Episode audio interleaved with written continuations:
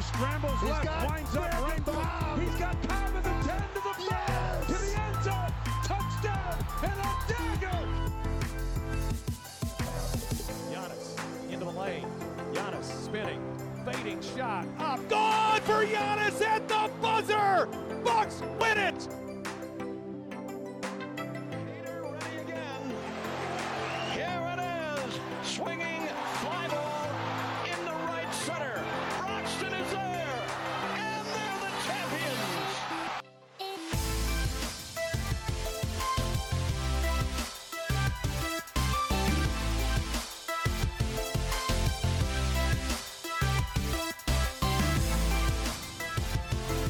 Hey, yo, Packer fans, what's going on? And welcome to the Packers Trilogy podcast presented by the Wisconsin Sports Trilogy, the podcast for diehard Packer fans by diehard Packer fans.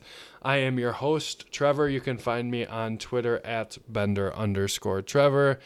And I am joined, as always, with my two good buddies, Scott the Vanilla Gorilla and Tyler, aka T Plush. You can find Scott on Twitter at Vanilla7Gorilla, and you can find Tyler on Twitter at Tyler Kurth.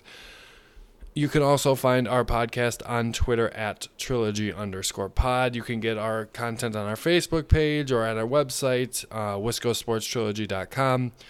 So make sure you're checking out those places to get all of our content. And today we're going to recap the slightly disappointing, yet still a win, which is always good. Uh, 20 to 15 over the Washington Redskins. Before we get to that, how are you guys doing?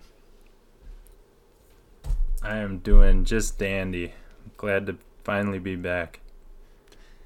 I think I'm going to be sick after drinking a beer from Rhinelander this afternoon, so fuck you, Scott. Your beer sucks. Hey, it's not mine. I didn't make it. you put it in my fridge, so I- you get the well- blame. Oh yeah, I did take a piss in that one. That's right. Uh, that's disgusting. All right. Well, after Tyler drank a piss beer, and I'm imagining that's not his first.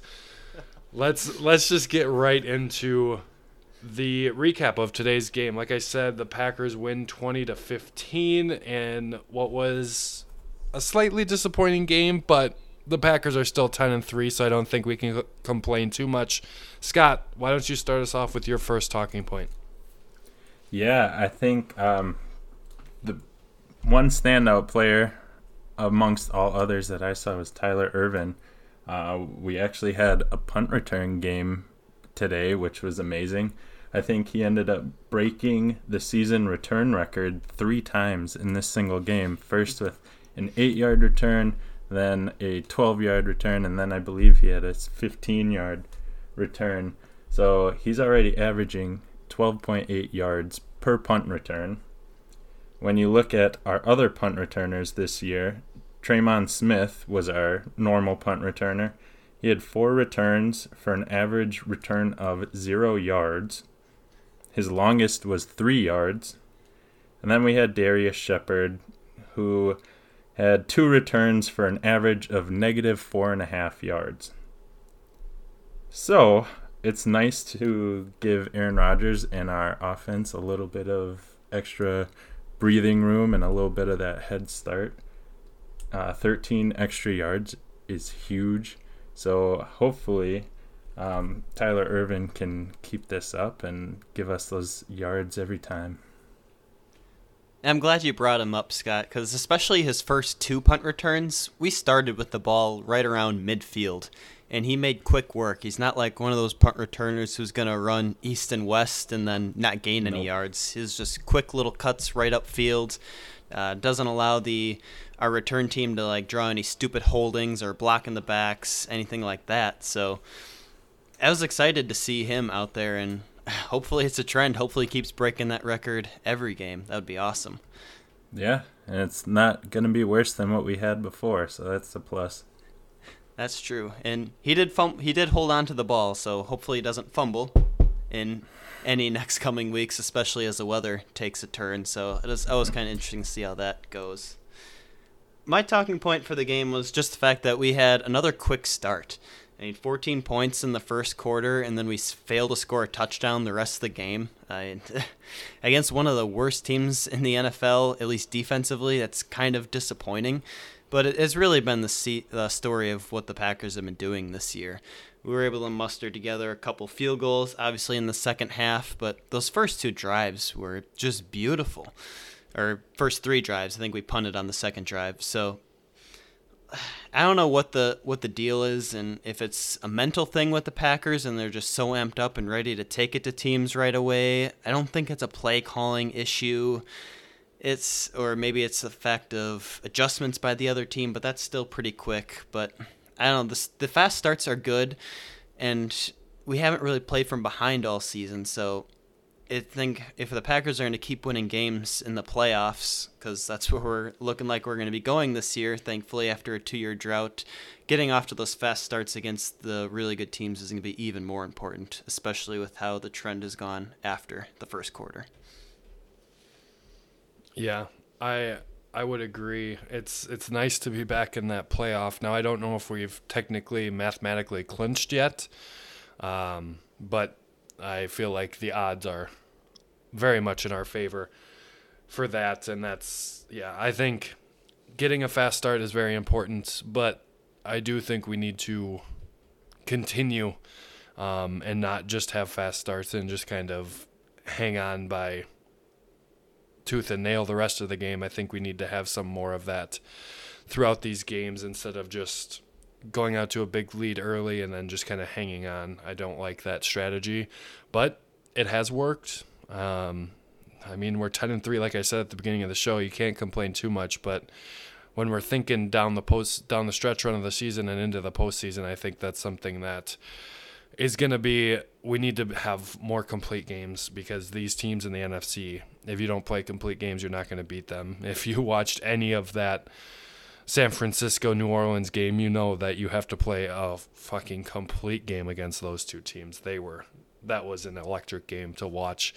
Um, I didn't get to watch the whole thing, obviously, because we were watching the Packer game. But when they cut to it at, after the Packer game, that was that was a really exciting last few minutes of that game, and very nerve wracking for us Packer fans, knowing that we're going to have to face at least one of those teams in the playoffs um, if we want to get where we want to go. My talking point is Aaron Jones, and I think that should be fairly obvious for uh, Packer fans that we were going to talk about him because he was incredible yet again. He had 192 total yards, 134 of them being on the ground, and 58 of them being through the air. And he did it really remarkably efficient because if you look at his averages, he was averaging 8.4 on the ground, which is absurd. There's no way he should be averaging eight and a half yards on the ground. Um, and then through the air, it was 9.7 for a total of 8.7. Every time he touched the ball, he was getting the Packers into second and eight, or second and two, excuse me. Um, or second and one, and things like that. Like, that's how efficient he was for today's game. And it really showed, and he had to have been, if not the most important reason why they won this game. Um, he was just absolutely electric and incredible in this game. And on top of all of that, he did have uh, a rushing touchdown. Um, did not get in through the air, but I mean, six receptions on seven targets for 58 yards through the air. That that's exactly what we need from him, and he led the led the team in receiving as well as rushing, obviously, with 134 yards. So he was just incredible and an obvious key cog for us in this one. Scott, what is your second talking point of this game? Uh, my next talking point is Blake Martinez. I want to bring him up because I feel like we almost just skim over him too much. Uh, he's our most consistent tackler. Um, he's second in the league in total tackles. Um, he had 10 this game, 8 assisted. So he's second in solo tack coming into this week. He's second in solo tackles with uh, with 88 and second in assisted with 30. So he's just a consistent tackler. He's going to wrap guys up and bring them down. He's going to fill those holes. Um, he's he's not the quickest guy, but he he does his job and he does it well. And I think we got to give him some more respect.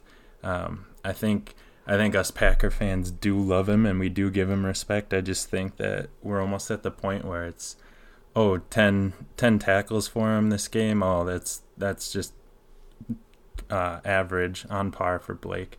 So I just want to bring his name up.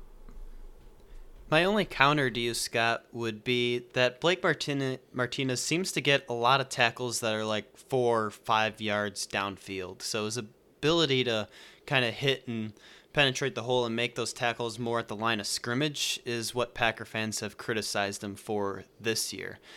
And I believe it's a contract year for him. You guys can correct me if I'm wrong. So all those things go into account and whether or not the Packers want to bring him back because yeah the the tackle totals look impressive but when you kind of break it down to how far downfield he's actually making them it gets kind of dicey and questionable that way. Yeah, I think the other thing is and why I think sometimes Packer fans get upset with him is he is he's not really capable in the past game. He did have a good breakup in this game. I can't remember exactly when it came, but it was over the middle of the field. He did have a good pass breakup. Um, but I think that's another part that fans want to see more from him in terms of pass coverage. But you're right. In terms of run stopping, he is very consistent and productive in that regard in tackling. But at this point, he's a fourth round pick. I don't think you can ask much more from him. He's a very consistent tackler, tackler and I don't think you can expect him to be kind of all world in the pass game as well, being a fourth round pick. So I think he he does his job. He does it well. Um, and we just have to know his limitations. Mike Pettine has to know his limitations and get him in the best situations to continue to make plays and not get exposed in the pass game.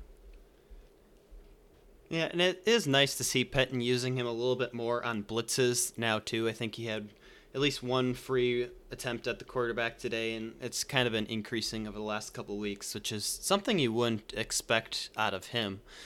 But kind of branching off of that, this Packers run defense really did the job today. Uh, my key to the game was slowing down the combination of Derrius Guice and Adrian Peterson, and I think they did that. Obviously, Derrius Guice went out in the first half after only five carries with that knee injury, but they really took a while to finally get him facilitated into the game. But combined between the two running backs, 25 carries, 118 yards, which that's not bad for a team that wants to run the ball and they had a limping Dwayne Haskins trying to facilitate the offense. So, I mean, it was kind of nice to see the Packers use a little bit more bigger bodies up front today. They consistently had five guys on the line. So we saw a lot of Dean Lowry, a lot of Tyler Lancaster. So those guys were plugging up the holes. Kenny Clark had a phenomenal phenomenal game, not only in the running game but in pass rush as well. So um, like to give a shout out to the big boys up front because they really won the battle in the trenches today. And even when they weren't running the ball, there was always pressure in Dwayne Haskins' face. So everyone was on top of their game, and it obviously helped the Packers pick up a win when the offense really couldn't do a whole lot. Yeah. So one quick second back up to Blake Martinez. He is an unrestricted free agent after this season. Um, so that'll be interesting to see what the Packers do there. And I think you're right.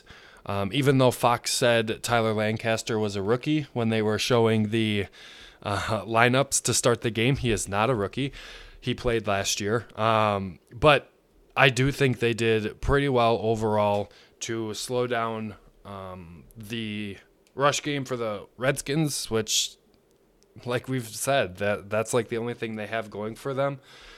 Um, so when you're holding AP to 3.8 yards a carry, Derrius Guice did have a good yards per carry average, but he got hurt pretty early on. Um, overall, 121 yards. It's not great, but I, I do think they did a fairly good job of that. And my last talking point was Kenny Clark. Tyler briefly mentioned um, that it wasn't just in the run game for Kenny Clark. He actually got loose a little bit in terms of his pass rush reps. He did get a sack and a half in this one. Um, and they were he was just very disruptive and I know in terms of production it hasn't been great this year for Kenny Clark with sacks and th- sacks especially. Uh, so it was great to see him get that, but he continues to be extremely, extremely consistent guy in the middle of this defense and he was dealing with a bunch of injuries early on and he continued to play through them and continued to play pretty well through them. Uh, he just didn't get the production and he's starting to come through. I believe he had a sack in the Giants game. He's got a sack and a half sack and a half in this game. Um, just he did great. He had three total tackles, um, two quarterback hits. I mean, you you can't complain about that, and I can't I can't wait because I think he's going to continue to get better because he's still extremely young. And I think the Packers need to sign him as soon as possible because this is one kid that we need on our team for the foreseeable future. I mean, he's only 24 years old and he just turned 24 years old, as a matter of fact. So, yeah, I think we need to sign him up to a long term deal as soon as possible. Do you guys agree with that? Yes, I would agree too. When we in the pre or the off season when we were pretty bored, we discussed who the top two Packers were, minus Aaron Rodgers. And I believe it came down to Kenny Clark and Jaire Alexander. So, uh, yeah, having this guy throughout the prime of his career, I think, is a necessity for the Packers, and they should definitely lock him down as soon as they can. Yeah, and you say prime of his career. It's kind of crazy that at 24, he's just kind of entering that uh, time frame, getting into the, his prime. So I, I definitely think they need to lock him down for at least four years after his contract is up. I do think he's got another year left because he was a first round pick. He was drafted the same year as Blake Martinez, but because he's a first round pick, the Packers will have an option for a fifth year. They will obviously exercise that option. And then, so you have an extra year, but I think sooner rather than later to make sure that we get him back. But I think priority number one, number two, and number three is to sign that guy right now um, and make sure you have him for the foreseeable future. Do you guys have any other talking points for this game? Any other comments about the season so far? What you're looking for the rest of the season? Yeah, I just want to give a quick shout out to Adrian Amos for today's game. He really impacted the game in all areas on the defensive side. He recorded a sack, which he came untouched. It was just awesome to see Pettine scheme him free like that. He had two pass defends, which I'm curious to see if one of those pass defends is the one that hit his helmet. uh, so really, we'll kind of call it one for now. Uh, but then he also had the interception, which was just a great read by him. So um, we kind of have let him go under the radar throughout this season, and we knew he was just kind of that steady guy back there who doesn't make the flashy plays. But I think today he really showed his ability to kind of force those turnovers, make big plays in the defense, rather than just being that conservative guy. So that was awesome to see. Yeah, man, I I am gonna admit that I definitely underestimated them coming into into this season. But I will say this playoffs is gonna be insanely difficult. Man, I I don't know. It's gonna be a dogfight in the NFC, um, and God, whoever makes it out is gonna have a tough time in the in the uh, Super Bowl. But damn, they uh, they are gonna fight and claw to get through it. Yeah, Trevor and I were talking a little bit as the game was going on. We're like, well, who do you root for? The 49ers, the Saints? And we're like, well, eventually it comes down to we need the Rams to win tonight to kind of knock the Seahawks down a little bit. And the 49ers and Seahawks play the last week of the season, so that could very much well determine A, their division, and B, maybe the number one seed. Um, so obviously, with the Saints losing today, they're tied with us record wise. Uh, so, I mean, you have to hope either whoever ends up winning the West in the 49ers or Seahawks loses a few more games and the Packers can sneak into that first round bye category. Uh, say, well, I'm not quite sure what the Saints schedule looks like, but Yeah, like you mentioned, it's going to be tough, and all those teams are kind of scary, and I'm I don't really want to face them myself either. But I mean, you have to if you want to continue on your road to the Super Bowl. Yeah, I think you guys are right. I, this this NFC playoffs is going to be wild. Um, outside of whoever gets in from the NFC East, I think there's five teams that could easily go to the Super Bowl. Um, so whether it's the winner of the West, so whether that be the 49ers or Seattle, I think either of those two teams could go. I think without a doubt the Saints could go, and then the other two teams are your NFC North teams, the Packers and the Vikings. So, I mean, there's obvious flaws. I think there's some obvious flaws with each of those teams, and I think each of those teams could lose to whoever in the NFC playoffs. But it, it's kind of crazy to think about and look into what is going to happen because I, like I said, I think it's a flip of the coin, I really think. I think the Packers they got exposed against the 49ers. I think part of that was scheme. I think another part of that was it just it just didn't feel like they showed up to that game really. They just didn't really get off the bus. That's what it felt like to me. So it'll it'll be interesting to see what is going to be happening with those teams and who is going to get the leg up in the playoffs. So I mean, looking at some of these schedules, Tyler, why don't you let us know what the Saints got? The Saints' last three games, they have the Colts next week, followed by the Titans, and then the Panthers. So Colts and Panthers have been struggling as of late, but the Titans are really kind of came out of nowhere and contending for a playoff spot. So that could be hopefully one loss there. You basically have to hope that the Saints finish 12 and 4 at this point, and the Packers can hold on with only three losses on the year. Um, that'd kind of be our best shot to at least get a first round bye. Yeah, and looking in the NFC West, the 49ers have Atlanta next week, who they won this week, so that'll be an interesting matchup for them. I mean, they're not going to be really playing for much in terms of Atlanta. They already have nine losses. They're not getting into the playoffs, but it'll be interesting. They're still a talented team, not a good one this year, but still talented. And then they have the Rams, who could be playing for that final wild card spot, possibly. They're still in the hunt there. And then they have they finish at Seattle.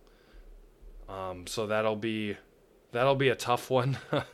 for both teams. So, and that I really think that's something that you got to keep an eye on um, for both of these teams is that last game of the season.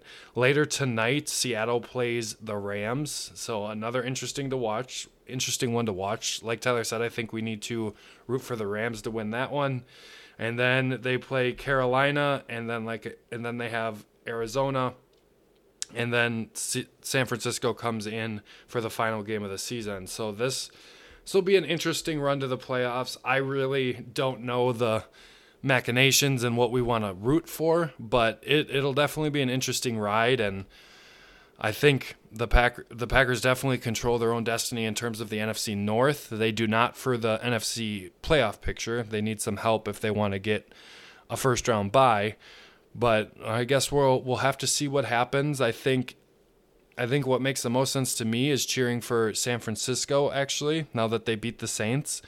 And you hope for another Saints loss. Or uh, because I believe, I don't know exactly for sure, but I believe the Saints would have the tiebreaker on the Packers as of right now. So I think you want to cheer for another San Fran or San Francisco to keep winning and then New Orleans to lose one more and then that should sure up the second um, playoff seeding, then getting the bye in home field at least for that one playoff game, and that includes having to go to Minnesota and beat Minnesota, and then also winning your other two games against Chicago in Lambeau, and then also in Detroit against the Lions.